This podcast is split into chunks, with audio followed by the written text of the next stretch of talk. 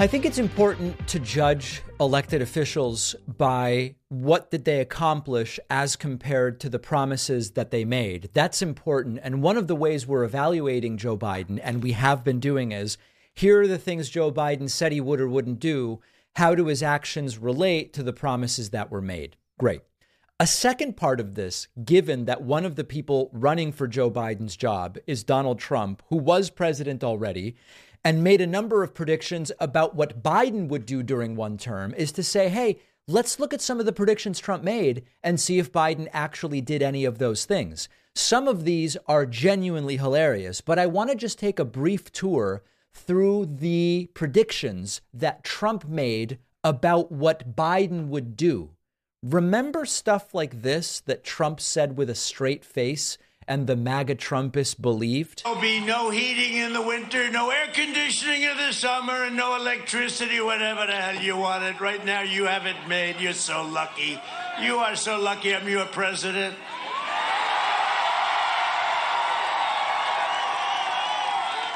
Well, I will tell you, I still have heating in the winter, I still have cooling in the summer, and I still have electricity whenever I want it. Another one of these completely failed predictions. What about this one from Donald Trump about what life in the United States would be like under a President Joe Biden? Very dark. And you'll have no school, no graduations, no weddings, no Thanksgiving, no Christmas, no 4th of July no future. Other than that, he's doing a fantastic job.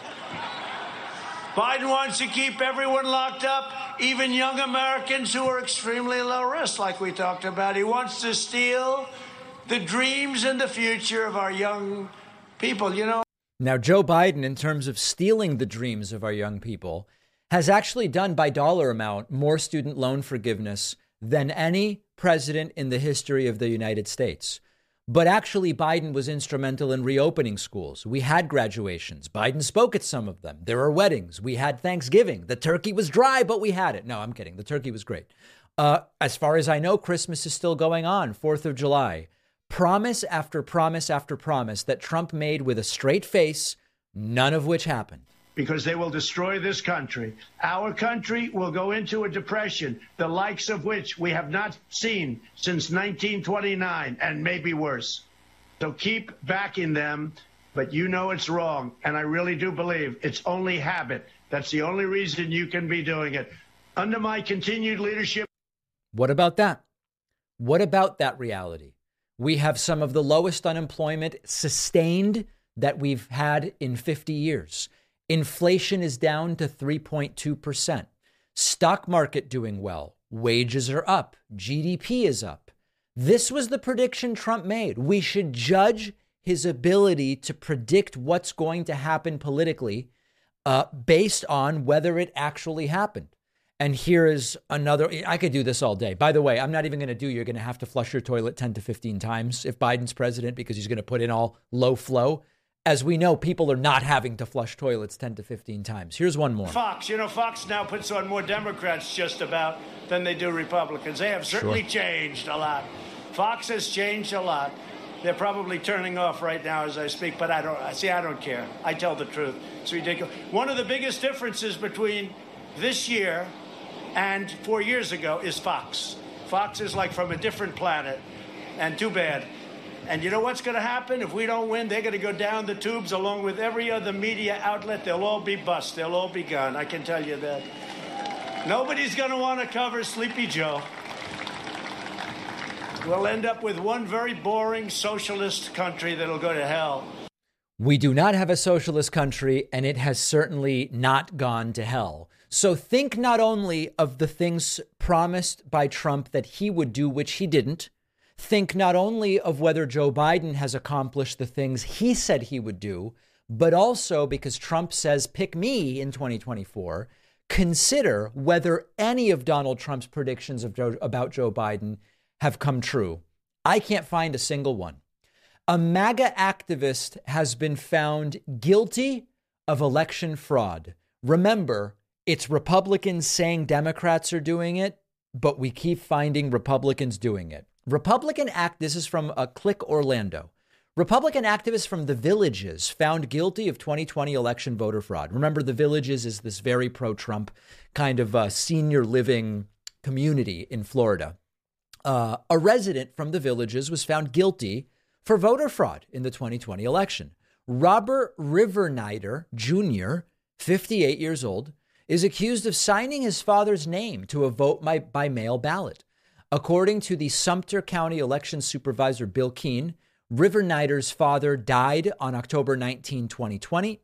He had a ballot dated and signed October 16, 2020, postmarked October 23, 2020. However, the signature was different than previous versions of Senior's signature and was a little too similar to Junior's own signature in 2020. He was caught, he was indicted, he was prosecuted, and he was found guilty guilty of forgery to alter public records, fraud in connection with casting a vote, and pass counterfeit instrument, which are felony charges. He has not yet been sentenced. He is facing several years in prison. He's a Republican Party activist. What a shock. He has a website that touts his experience with various Republican campaigns, including Trump, Bush Cheney, and lunatic Laura Loomer's 2022 campaign. Look at this. Several residents from the villages have faced charges in the last few years for voter fraud related to 2020. At least four villages residents were charged with voting twice. All of them entered into pretrial intervention programs to avoid potential prison time. Takeaways it's Republicans doing this.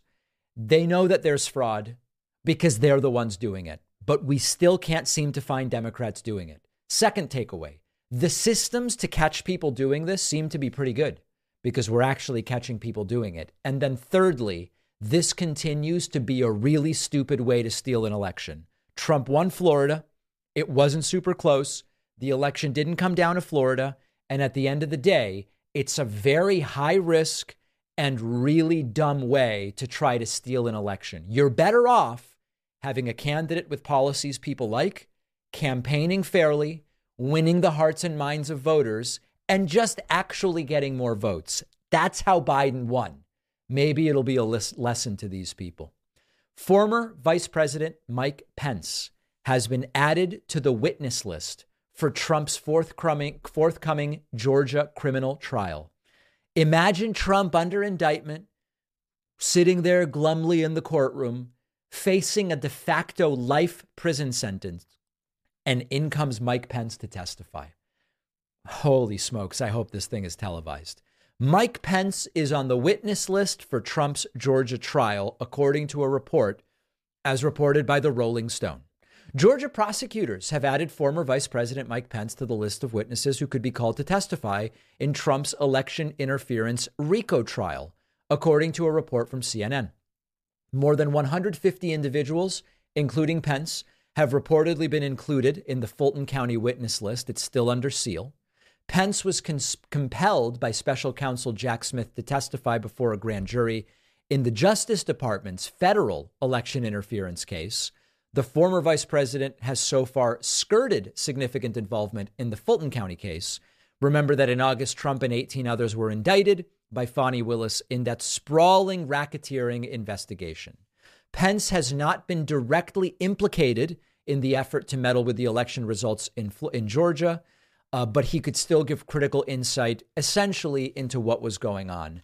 I have to tell you, I am really looking forward to this thing. It's going to be really interesting to see Trump's reaction to Pence's testimony, but also remember, Pence has said, I'm not voting for Democrats. No, I don't support Trump, but I'm not voting for Democrats. We could have a situation where Pence testifies against Trump in the criminal trial and then says, I'm still going to vote for Trump because there's no way I'm voting for Joe Biden. Imagine testifying against the guy whose supporters wanted you dead and then saying, well, but Biden's a Democrat. I'm ultimately going to have to vote for Donald Trump. These people are sick, but I love seeing Mike Pence on the witness list. Now, people have been writing in saying, David, are you going to cover Trump's trials? We're, of course, going to cover Trump's trials. I think one of the questions is Am I going to be uh, streaming some of them. And the answer is first, we need to figure out which of these are going to be televised. Right now, my belief is that the Georgia trial by default would be televised because it's a state trial, unless the judge says we're not going to allow the cameras in. The federal trials, again, this is the latest info I have. If there's newer information, let me know. The federal trials by default would not be televised, but there have been requests made to televise them, which judges could accept. They tend not to. Uh, federal judges tend not to want cameras in the courtroom. So I will cover whatever is televised live, and we also will be simultaneously covering the Republican primary that will be going on, the general election that we'll be building, uh, and so many other different things. So my plan is cover as much as is possible. We'll be limited by what's actually on TV. Let's take a break.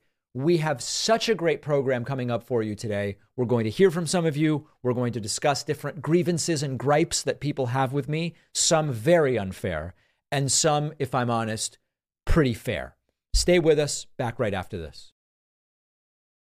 One of our sponsors today is Straight Arrow News, an independent news website and app really focused on unbiased, fact based journalism. The top two independent media bias rating services have recognized their reporting as having a center or middle bias, no spin bias or filter to get the news. You can download their free app at san.com slash Pakman or go directly to Apple or the Google Play app stores and type in Straight Arrow News. In the app, you will get access to daily news, investigative reports, exclusive interviews. Their free Media Miss tool is great. It helps me find stories that are either underreported, sometimes being totally ignored by different sides of corporate media. This gives SAN app users the most complete picture of the news also, in the app, there's a cool feature to set up personalized notifications about topics and contributors. Like me, I do an SAN exclusive where I am doing weekly commentary on Mondays. Make sure to set up your Straight Arrow News app to watch it. These clips are only on Straight Arrow News. Straight Arrow News is about unbiased, straight facts reporting. Go to san.com slash Pakman to learn more and get their free app that's san.com slash Pakman. The link is in the podcast notes. One of our sponsors today is BetterHelp. Uh, viewers of the show, listeners know I'm a big advocate of therapy.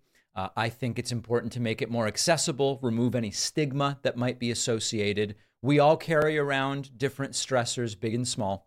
When we keep them bottled up, it can start to affect us negatively. And therapy is a safe space to get things off your chest figure out how to work through whatever's weighing you down. If you're thinking of starting therapy, give BetterHelp a try. BetterHelp is therapy done entirely online, designed to be convenient, flexible, suited to your schedule. Fill out a brief questionnaire. You'll be matched with a licensed therapist. Switch therapists anytime at no additional charge.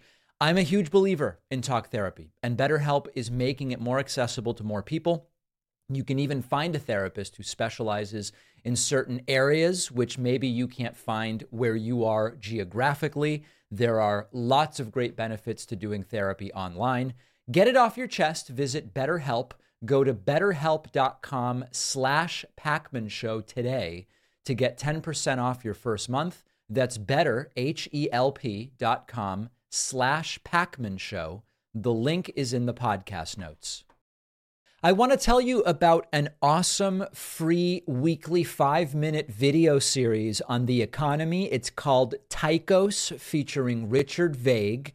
The Tychos video series is sponsoring our show today. Richard Vague is an economic expert, former Secretary of Banking and Securities for Pennsylvania. I've always thought that Vague was a great voice on macroeconomics, the U.S. economy, government, individual debt, income inequality Every week, Richard Vague covers economic topics to keep you up to date with the key economic issues of our time U.S. debt, forecasts for the U.S. economy, economic challenges facing Europe and China, innovative policy ideas.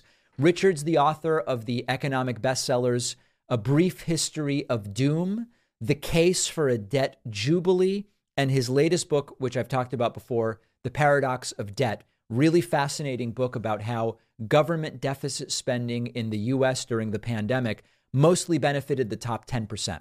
Richard Vague is excellent at taking really complicated economic issues, making them accessible to anyone. He does a really great job of this with his five minute video series. It's called Tychos, which you can subscribe to for free at tychosgroup.org slash join. The link is down below. The David Pakman Show continues to primarily be funded by people like you, people who listen to the podcast, people who watch a YouTube clip here or there, who sign up at joinpakman.com and get a membership. Memberships come with access to the bonus show, they come with access to a commercial free audio and video feed of the show, so many other great member benefits. And when the new website launches very soon, the uh, members only soundboard is going to be significantly upgraded. So that's another great thing uh, to look forward to. So sign up at joinpakman.com. You can use the coupon code 2 million to get a sizable discount in celebration of achieving the goal of 2 million YouTube subscribers. Let's hear from some people in the audience. We do this on the Friday show via Discord. You can find our Discord at davidpakman.com slash Discord. And we are going to start today with Brendan. Brendan from, is it New Jersey? Let's see here. Brendan from New York is a Republican. Brendan, welcome to the program. What's on your mind today? Who are you supporting in 2024? Uh, I would support Haley, and if she doesn't win, I'll go with uh, Biden. Really? So you would rather Nikki Haley over Biden, but Biden over Trump? Yep. Oh, what's what's the story with that? What are your political views? Uh, I I probably describe myself as kind of like a early thousands neocon type. Um, yeah, that's probably about it. So were you like a George W. Bush type guy? Uh, yeah, yeah, somewhat fair. Wow. All right. And what what about Trump makes you not want to vote for him? Um, I, I would say the general instability personally and the, the volatility. Um, I think that, you know, you look at some of the actions that he takes on a whim and you think about the implications that they could have around the world and effects that it could have on, you know, people. Uh, I don't know. It just seems like a, a dangerous situation. Seems eminently reasonable. What, what's your position on abortion? I'm pro-choice. Oh, really? And then what about uh, as far as what should the top federal tax rate be? Um, I well, so I I would support some the the progressive tax in the sense that we have the brackets you get taxed more as you go up. Yeah. I would take sort of an incremental approach to where we start now. So I, I would say that in general, I'm a tinker with it kind of guy. I don't want to tear it down and start anew. Does that make sense? No, that does. But like, so for example, right now the top federal tax rate is 37%. Would you lower that or raise that? I, I need to see some kind of analysis of what raising or lowering that top tax bracket would do. Like, where, where does the effects go? And look at the, the pros and cons as you proceed from there. Well, I'll tell you, you're not sounding like much of a Republican in 2023, which is interesting. But now that we've established your views, what, what's on your mind today? Uh, okay. Um, so I was kind of thinking about, uh, in relation to the, the Israel Palestine conflict, the, uh, the balance of how you, how you look at the situation and the way power dynamics play into uh, how you should assess the sort of goings on. And I guess one thought I have is that uh, while I think morally Israel stands in a much superior position in a lot of ways, they also control a lot of the the power and the, the dynamic. Yeah. Um, and I guess how do you balance those two things when thinking about an issue, not even just this one particularly, but um, maybe on the overall? Well, I, I think you bring up a good point, which is for a lot of these discussions about the blockade or proportionality when it comes to a, uh, a, a violent conflict or the relationship of the United States to Israel versus to Hamas, you have to consider, you have to consider that Israel is a country with a government and a military and what that means. And you have to consider that Hamas is a terrorist group and it goes both ways. And so, for example, I like that Joe Biden has been insisting to Israeli leaders do not go overboard. You are the victims of this October 7th terrorist attack, but allow aid to get through. Don't go overboard in the response. Now you could say, well, he said it, but he's not enforcing it or whatever, right? But this isn't about this isn't about that. This is more about I think that a lot of what Joe Biden has been saying makes perfect sense when you consider the power dynamics at play. Now, there are people who will defend Hamas's actions as legitimate resistance by saying Israel has a military supported by Western nations and Hamas does not. And they will use that to say, therefore, Hamas has no choice but to do what they did and they were right to do it. That I can't agree with. And of course, Hamas does have the support of Iran et cetera. We've talked about that. So I don't think that there's one answer to the question you're asking, Brendan, but without a doubt, in many different ways, the power dynamics must be considered. They just won't necessarily lead us all to the same conclusions. Cool. Um, sometimes it seems like the lines where uh, the, the, the administration maybe draws with Israel are uh, you know between themselves and Israel. Do you think that it would benefit from making more of those uh, kind of explicit, like how far they're willing to let the Israeli military go in these conflicts? It's a very difficult thing because, without a doubt, at the end of the day, you will have those who say, you know, it's kind of up to the Israeli military to decide that, and then others can react in can react to that. And the way the United States might react would be to say, we don't like what you did. So, for example, we're cutting funding or whatever the case may be. I, I think that the other aspect of proportionality that's really tough is rarely is there any violent conflict in which deaths are proportional. Now, that's not a defense of anything, anything, anything at all. I don't defend the killing of a single Palestinian kid or any kid or any civilian, period. But the proportionality conversation sometimes gets weird because it's like, well, I don't know. What does it mean to be proportional? If we determine that the number of Israelis who were raped by Hamas is 74, to be proportional, does the Israeli military now go in and rape 74 Palestinians? Like, that's crazy. And once you realize how crazy that is, and you look at the this uh, uh, idea of proportionality in historical conflicts, I just don't know where where it really gets us in solving anything. You know what I mean, Brendan? Sure. Oh yeah. Thanks for uh, thanks for taking the question and uh, the discussion. My pleasure, Brendan from New York. Uh, great to hear from you. Why don't we go next to, oh, I don't know. How about Vince from Wisconsin? Vince from Wisconsin, welcome to the program. What's on your mind today?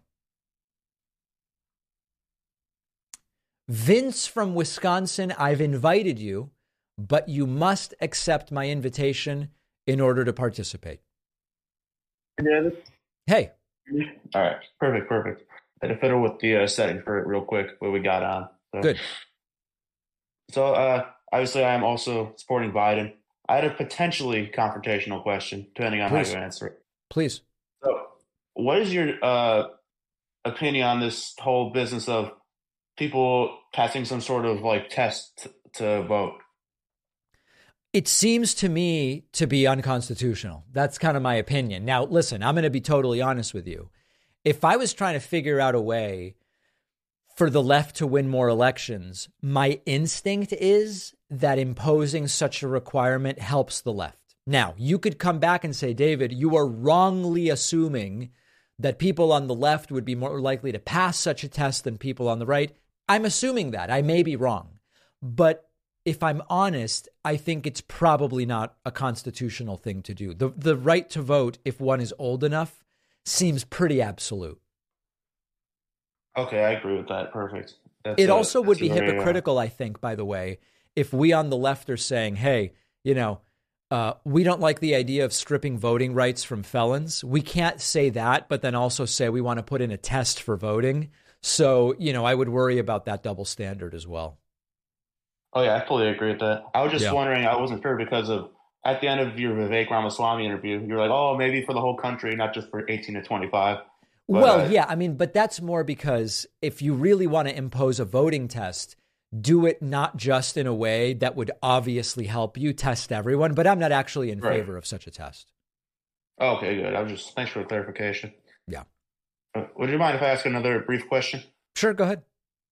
Uh, so we we all know that the right, I mean, they love projection, right? Sure. So like they say, Democrats want to steal the election. They're actually trying to steal the election. Yes. You know? Well, like, could you explain like why they have this compulsive need to do that? Well, I think it's two things. One is at a calculated level, if you want cover for what you're doing, you accuse the other side of doing it, right? I mean, so I, think it's pr- pretty simple in that way. But there's a greater, there's probably like a deeper truth, which is to some degree, some on the right think it's okay when they do it, in the sense that the ends justify the means. And because their worldview is correct and the left's is wrong, it would be wrong for the left to try to steal an election. But for them, it would be right because at the end of the day, they know what's good for the country and the world. You know, I think there's like an implicit arrogance in it. Okay. Anyway, that makes sense. Yeah. All right. Well, thanks a lot, David. Appreciate it. All right. Vince from Wisconsin, great to hear from you. Why don't we go next to, oh, I don't know, let's go to Columbus, Ohio, where we have a caller named Anthony, who is currently undecided about the 2024 election. Anthony, welcome to the program. What's on your mind? Yeah, hey David. Um, I'm just uh, I was thinking about what your opinions are on the legalization of psychedelics because we just we just legalized uh, weed in Ohio, and it got me thinking about what the next like steps are, I suppose, yeah. for that. Um, what are your takes on that whole issue? Listen, from the research I've done, this isn't my top issue, but we've interviewed people like Rick Doblin and others who are studying this. My sense is there seems to be real promise in the combination of psychedelics at low doses with therapy for PTSD, different types of trauma, anxiety, and depression. There seems to be a lot of promise. I'm yeah. very much, I mean, listen, decriminalization, obviously, and then very quickly with all but, you know, the most hardcore drugs, heroin, cocaine, etc I, I tend to move relatively quickly in the direction of legalize, regulate, treat addiction as a health issue. Um, that that tends to be my approach on these things. You know, it should be. I've seen um, I've seen people's uh, lives be saved because of our propensity to treat addiction as a disease in this country uh, recently. Is that right?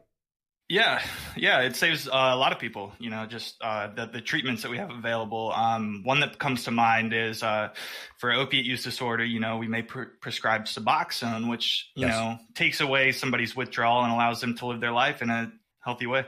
Right. Hey, tell me. So you're undecided between who right now? Yeah, so I'm I'm I'm a leftist. I just am having trouble deciding on who to vote because I'm not particularly impressed with Biden. Okay. So I'm trying to decide if it's even worth it to vote third party or um, I really like um, for some reason I'm blanking on his name at the moment, but the guy hmm. from the Young Turks, I really like what he stands for. Now you know legally he can't be president, right? Yeah, see I've heard I heard you talk a little bit about that and is that like is that completely decided already? It's completely decided. His argument is he might be able to get a case to the Supreme Court and then they'll decide he can be president. But this, that yeah. doesn't sound very realistic in the next 10 and a half months, you know? Yeah, yeah. I mean, Cenk, Cenk is Cenk is awesome, but yeah, if he can't be president, then that's out of the question. So then, um, let me I, ask you this, Anthony: You're undecided. You're voting in Ohio. Ohio's a critical state. Yep. Do you think that if Trump had another four years, it really would be a bad thing? Um, Honestly, probably, but I'm not. I see. I have a little brother who's a uh, Trump supporter, and he tells me about certain things that Trump has done that were great, and yada yada.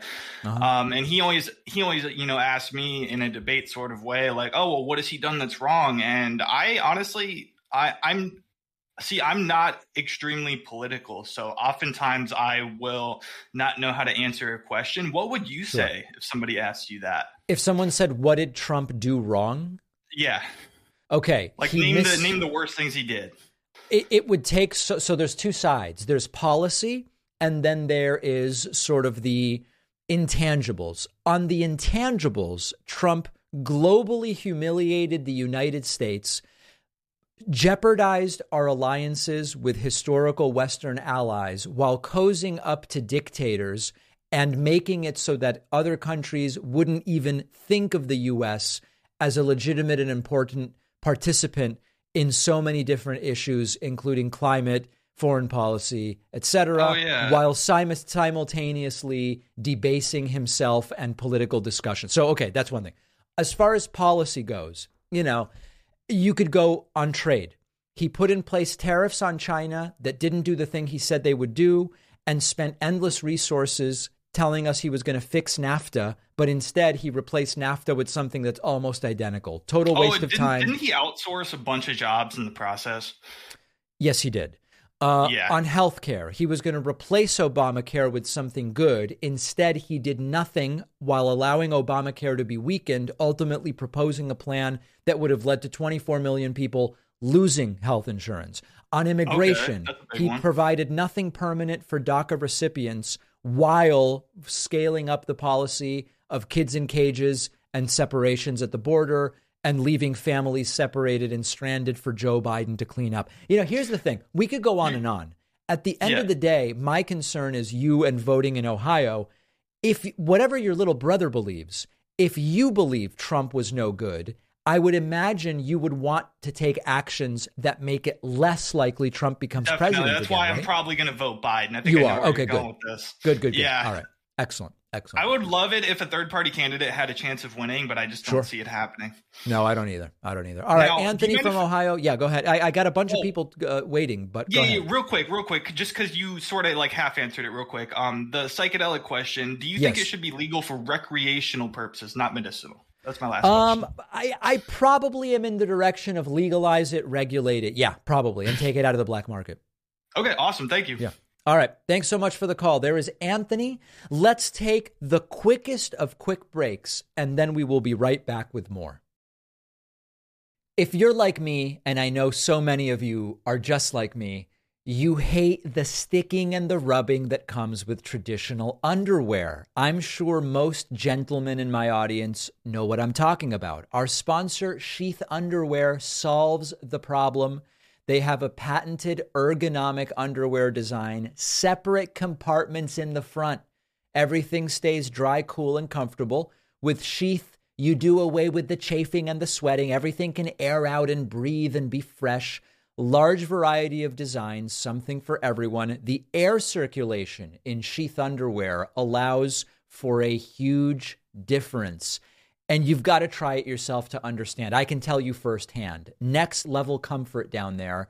Sheath also now is offering super comfortable women's underwear, as well as silky smooth base layer undershirts and bottoms for men. Sheath has world class customer service, super fast shipping, over 20,000 five star reviews. Sheath is the perfect gift for the men and the women on your shopping list. Check it out at sheathunderwear.com slash and you'll get 20% off with the code Pakman.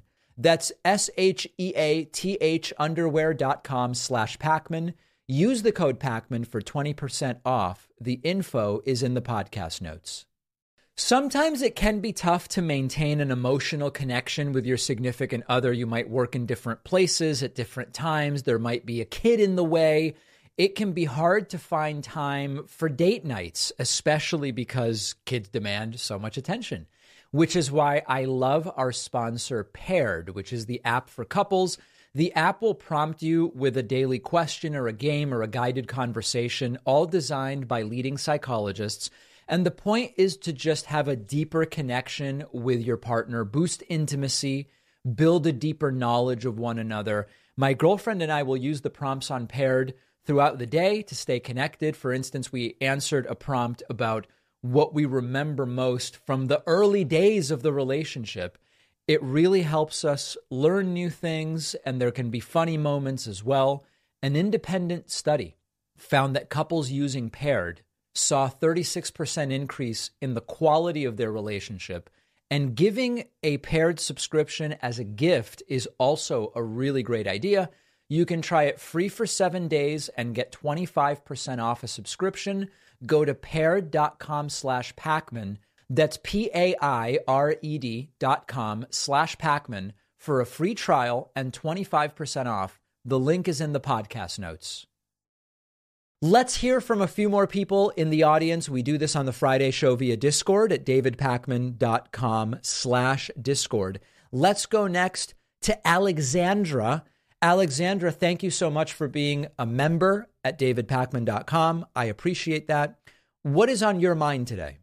Alexandra from Indiana. Hi, can you hear me? Yes, I can. Thanks for taking my call. Um, my pleasure.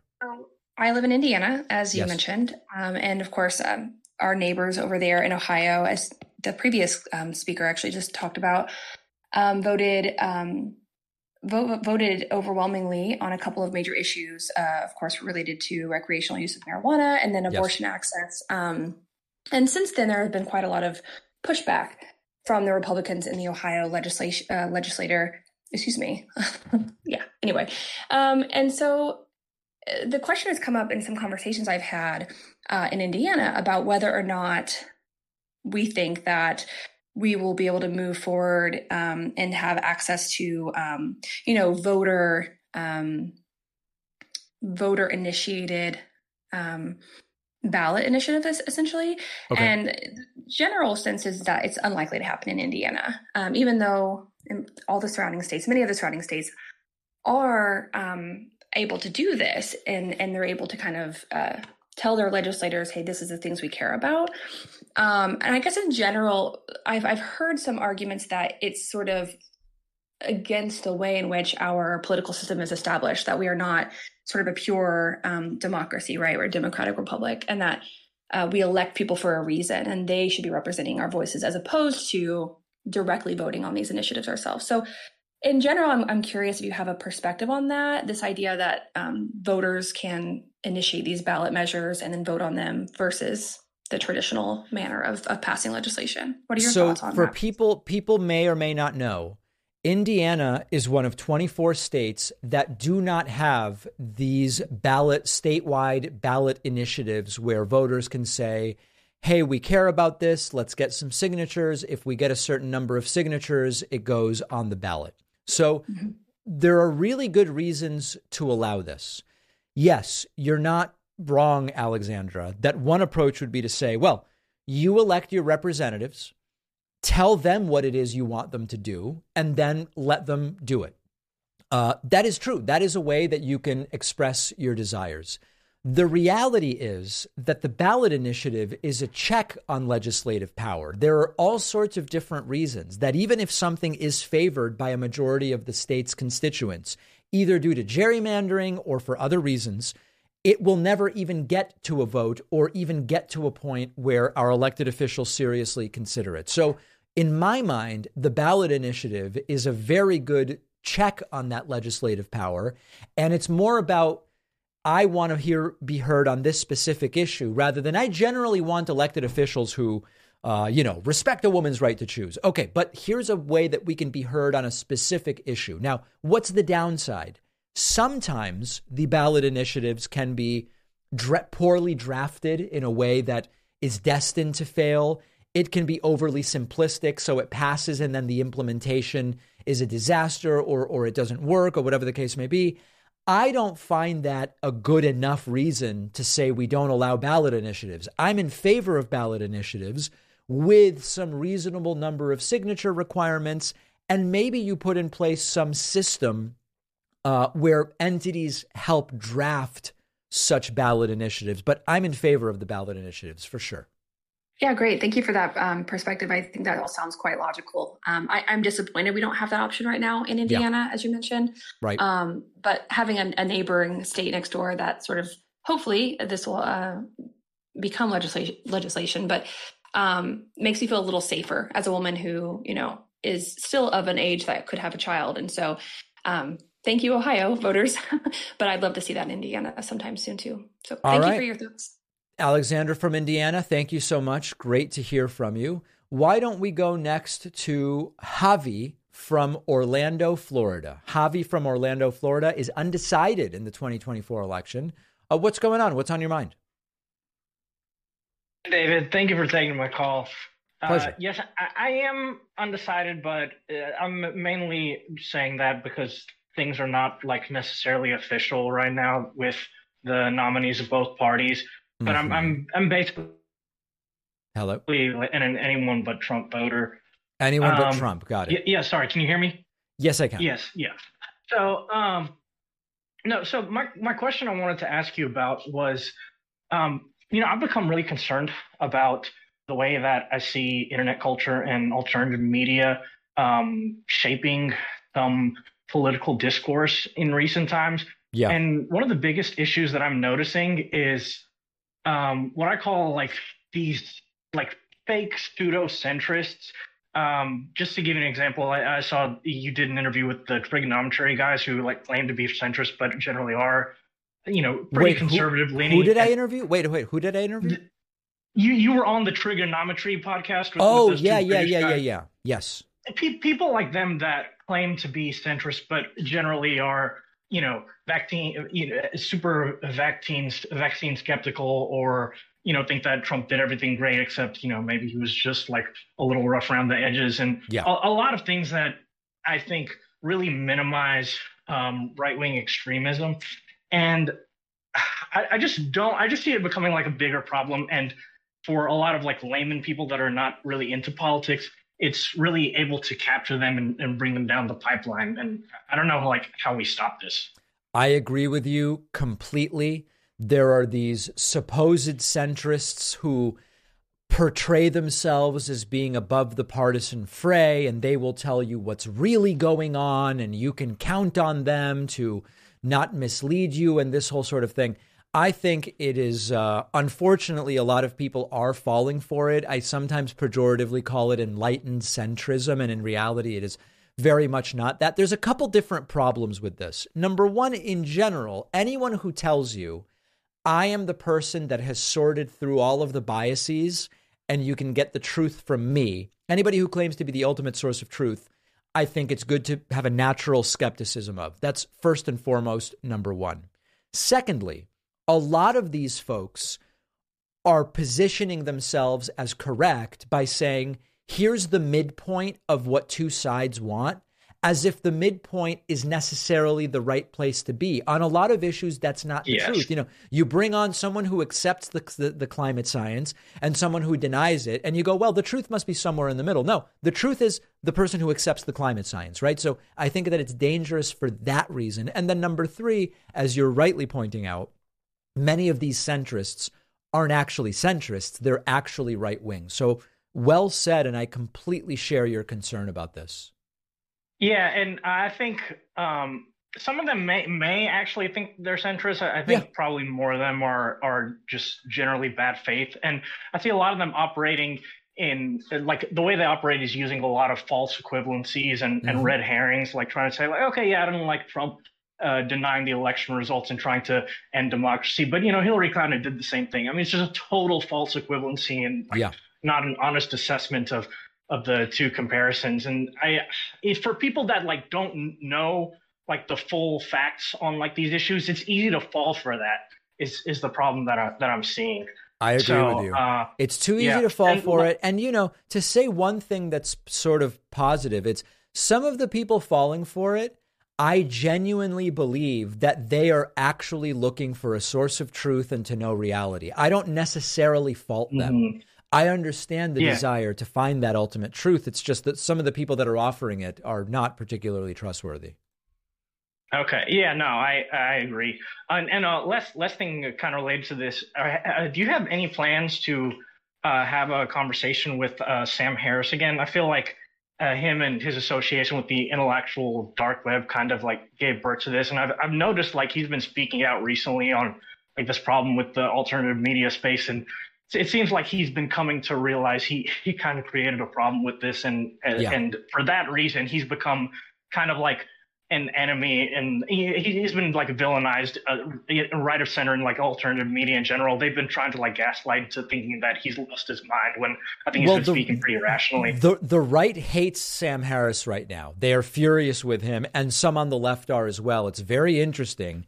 Uh, i would love to have him back on. I've invited him back on. So far we just haven't been able to make it happen but i would be very interested in speaking to sam again.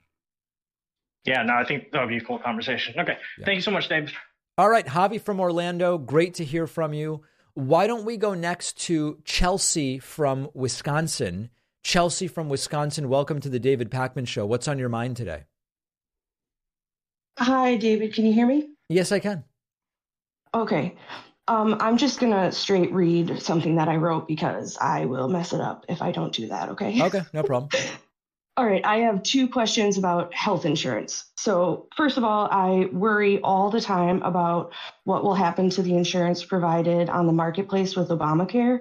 I have a lot of health conditions, and without that insurance being available and the tax credits, I would get very sick because I wouldn't be able to afford insurance. Which, by the way, I have to disagree with you that the insurance is terrible. It's definitely not the best, but I think it could be worse. Um, and if you're lower income, you get the subsidies. So two, there's two helpful. different things here, Chelsea.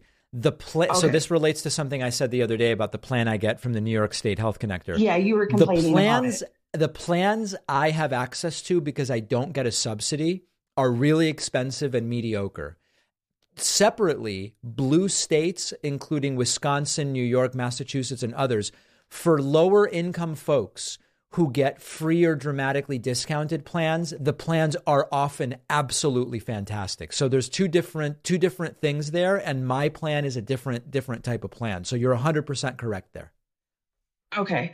Um so okay, I got you. Uh my question is um so you talk about uh, Trump and DeSantis and their non-existent health plans, uh, but what are like the real world possibilities that I should actually be worrying about um, that could actually happen and maybe prepare for, and not just okay. worry about this existential threat to my healthcare? This is a great question. Okay. And part of my ability to answer this will be limited by the fact that I'm not as familiar with Wisconsin as maybe you are. But here's this is a great question because it's practical. Okay.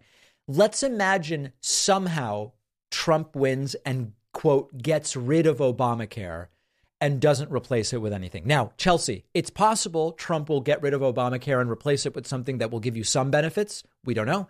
It's possible Trump will fail to get rid of Obamacare, but let's imagine he gets rid of Obamacare and puts nothing else in its place. What will happen will depend on what your state has in and of itself. So I'll give you an example. When I was growing up in Massachusetts, we already had something called Romney Care. And so when Obamacare came in, Romney Care already met all of the requirements of Obamacare. And so essentially nothing changed. And if Obamacare went away, not much would change. Some of the funding sources might be realigned around the edges, something might change. But so that's an example where from the from everybody in health policy I've spoken to in Massachusetts, if Obamacare went away, in Massachusetts, nothing would change. So the first thing to find out is how tied to Obamacare is Wisconsin's plan that you are a part of. If it's not okay. that tied to it, very little might change for you. Okay. Part of this has to do with what's called the Medicaid expansion that's part of Obamacare. There's all sorts of specifics. So, the way I would be thinking about it, Chelsea, is I would want to know in Wisconsin, before Obamacare, what was available to people in your exact situation. Once you answer that question, then you can think about, okay, what would I do in that scenario? But in your state and in many blue states, it might not be as bad as some people are worried it would be. Okay. Okay, awesome. That I will look into that. And then, so my second question is a little. Uh, it's about Medicare for all. Sure. So, from what I understand, from if you do Medicare for all, everyone's taxes are going to increase. But wouldn't everyone then not have their regular monthly premium? Yes. And I can't imagine that taxes would increase more than what people are currently paying for their monthly premiums. So wouldn't everyone be saving money and wouldn't everyone why isn't everyone for this? This is an exactly uh, uh, correct way to approach this. If you install Medicare for all and say that it's going to be a system that is paid into, uh, you would be paying something, but then you would no longer have copays, health insurance premiums, co-insurance, all of these different things. The exact numbers are the source of some debate, right? Bernie Sanders, for example, looked at a 4% income based premium. And if you compare that for households making a normal income versus what they currently spend on premiums through work, plus copays, plus everything else, they would end up saving some money. Not everybody would save, but a lot of people would. This is the idea of it. Now, there are people who will say, you know, you don't even really need to add a 4% tax because you can actually just re- reorganize spending from other areas. Okay, well, so that's one approach. There's others who say 4% isn't going to be nearly enough, or you're going to need to pay the 4% plus keep paying some kind of copay or whatever the case may be. But the bottom line is Medicare for all would lead, if you do it through a tax, it would lead to some increased tax for some. It will lead to savings in another side of the ledger for some, but you would, on balance, increase the efficiency of the system dramatically. You would eliminate the need for people who have no primary care to go to the ER for primary care, which is really expensive and it gums up the system. There would be all of these other in, uh, intangible benefits as well, and you're thinking about this exactly the right way. I just I I don't un, I don't understand the people that are against it. It just seems so clear cut to me. I mean, listen, I it does just, to me too, I, but there's a lot like, of people that think differently to, from us. I have to be misunderstanding it because it just seems so so clear cut. So okay, yeah. thank you for explaining that. Chelsea from Wisconsin, thank you so much for the call.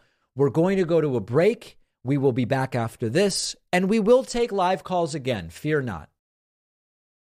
People in my audience who sometimes struggle with sleep. You know, you've got those habit forming prescription medications, which sometimes have side effects.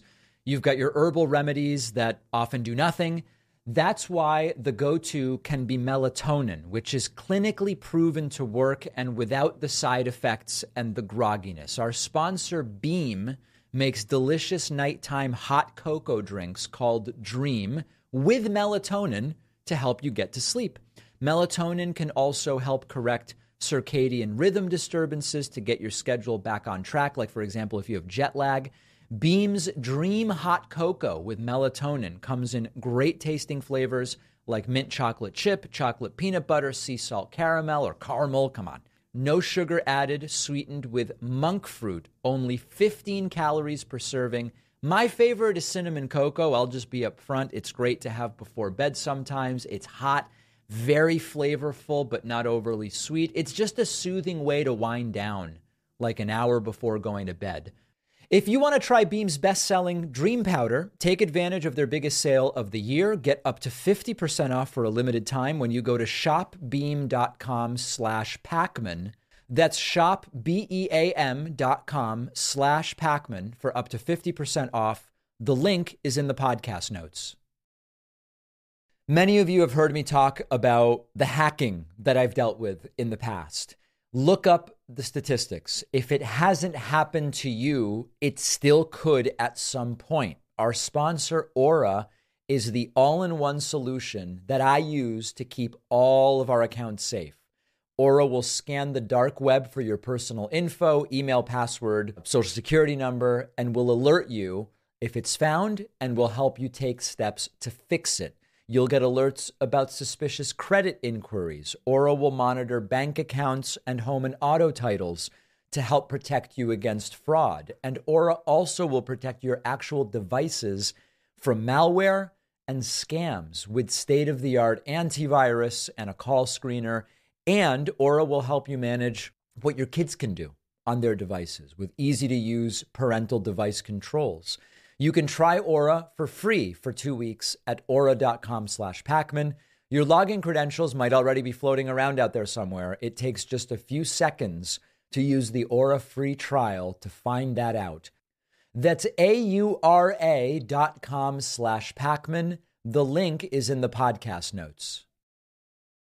Let's get into Friday feedback for the day. On the Friday show, we'll review messages, posts, comments, emails, tweets that come in in response to the last week of programming. If you want to email in, you can do so by emailing info at davidpakman.com. But YouTube comments might be selected, or Twitter responses, or other platforms. We start today with Julie Christine, who is using a clown face and says, Um, you may need to go to your safe space and console Newsom, the lame governor that was nearly recalled. By the way, all you have to do is take a trip to Cali and take a look around. Wake up. You know, I was just in California. I go to California frequently. I love it.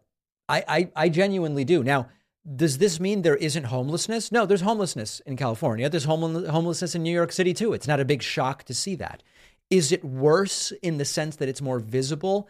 The weather's really good, so it's understandable to me why one might rather be homeless where the weather is good than whether when the weather is three inches of slush in January, as it is in New York City. I get that, um, but California is one of the most dynamic economies in the world. Forget about in the U.S. As if California were a country, it would be one of the most dynamic economies in the world.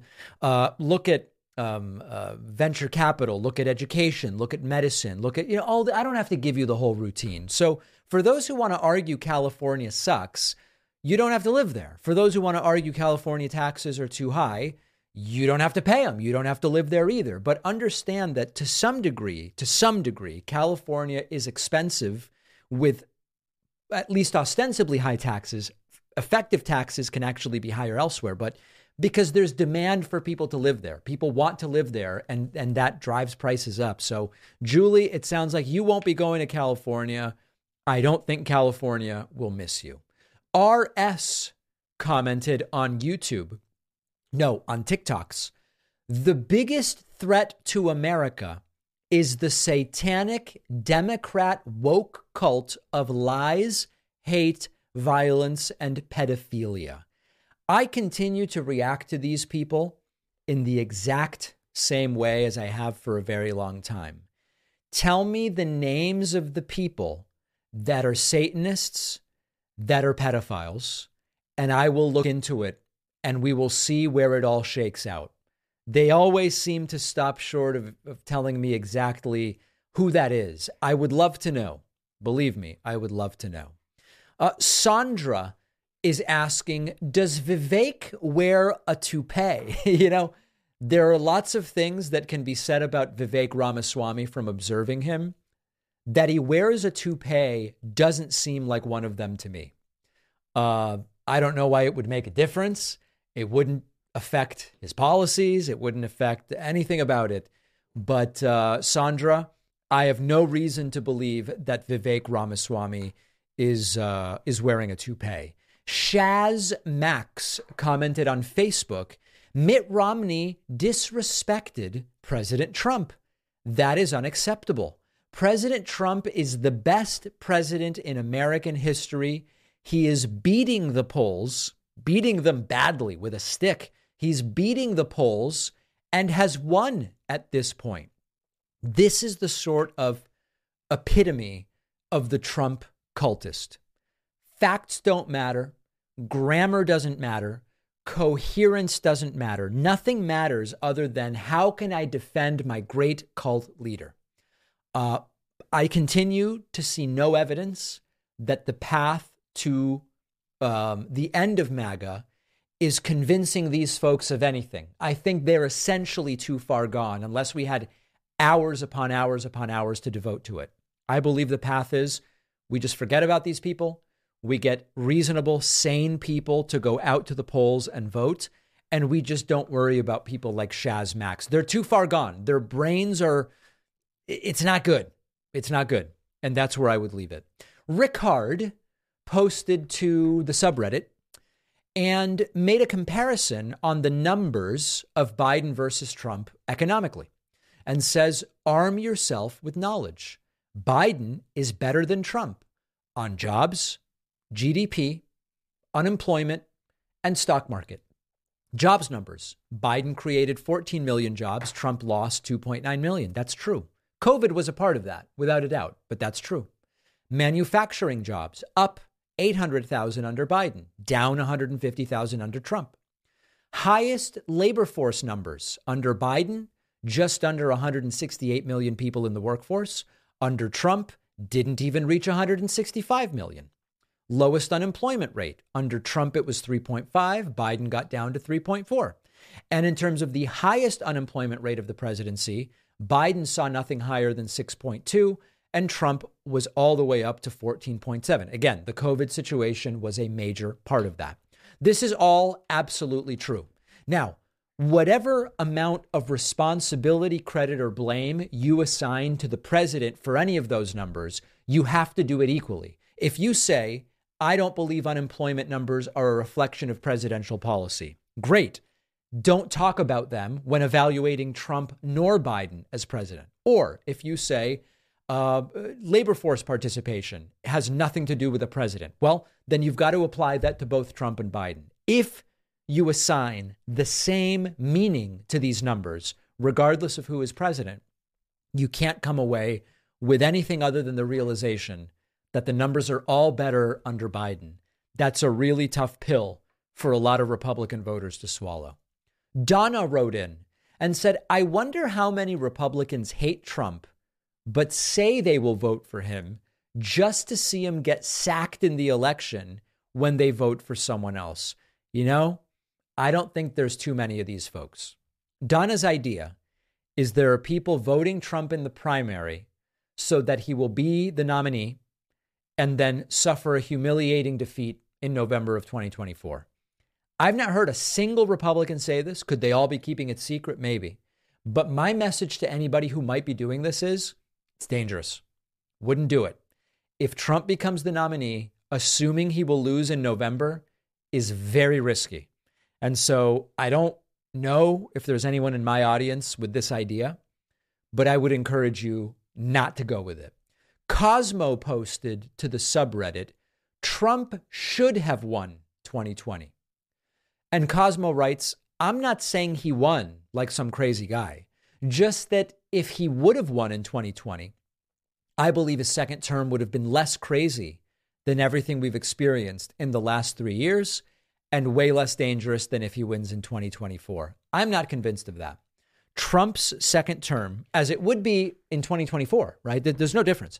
Trump's second term would have been completely unrestrained fascist wannabe authoritarianism. And whether it's more or less unhinged if it starts in January of 2021 or January of 2025. I don't know for sure, but I think it is very dangerous to assume that the less serious scenario would have been Trump winning in 2020 and getting four very unrestrained years. Reflex Point posted to the subreddit people have very short memories. While we worry about fallout from the left, over Biden's handling of the Israel situation, we have to keep in mind that for better or for worse, most people have the attention spans of gnats. As soon as something is out of the news cycle, it's forgotten about pretty quickly. I don't think the bombing in Gaza will continue that much longer. The bombing campaigns will become gradually less over time, and it will fade into the background the way Ukraine has. What people are upset about today is not likely what they will be upset about in 11 months. Maybe we're worrying about day to day public sentiment, which is extremely fickle as it is. I frequently have to remind myself take a deep breath, stop getting caught up in the horse race element of this, focus on the long game. I think there's a generally accurate point here, which is there was a point at which many of us felt Ukraine is going to determine the next election. And I don't know of anybody today who is saying November's election is going to be determined by what's happening in Ukraine. There are lots of people now saying the November election will be determined by Joe Biden's involvement or lack thereof in what's happening in Israel and in Gaza. Uh, I doubt it. I doubt it. And I know that there's something special. When I say this about any other issue, people will say, oh, yeah, that makes sense. When I say, I don't think Biden's reelection is going to come down to Israel, Gaza. No, David, you Zionist defender of uh, killing children or whatever. Um, I, I, I just don't think it will. I think this person is basically correct. Uh, the military action is going to diminish over time. And I don't know what is going to be the determining factor in November. Trump will be, will be in the middle of criminal trials. Trump and Biden will both be nearly a year older. I don't know what it's going to be, but voters do have very short memories. If you have something to say, ideally politely, with some respect, you can email info at davidpakman.com we have a fantastic bonus show coming up for you today. Remember that there's the show and then there's the bonus show. A David Pakman membership costs six bucks a month. Right. As Howard Stern says, it does. Oh, the bonus show where you want to make money, but everybody else that makes money to fund themselves is bad. The bonus show is part of how we fund the show, as Alex Jones pointed out. Uh, and also, if you like the show, you get more show as a member. So consider signing up at joinpakman.com. We'll see you on the bonus show, and I'll be back here on Monday.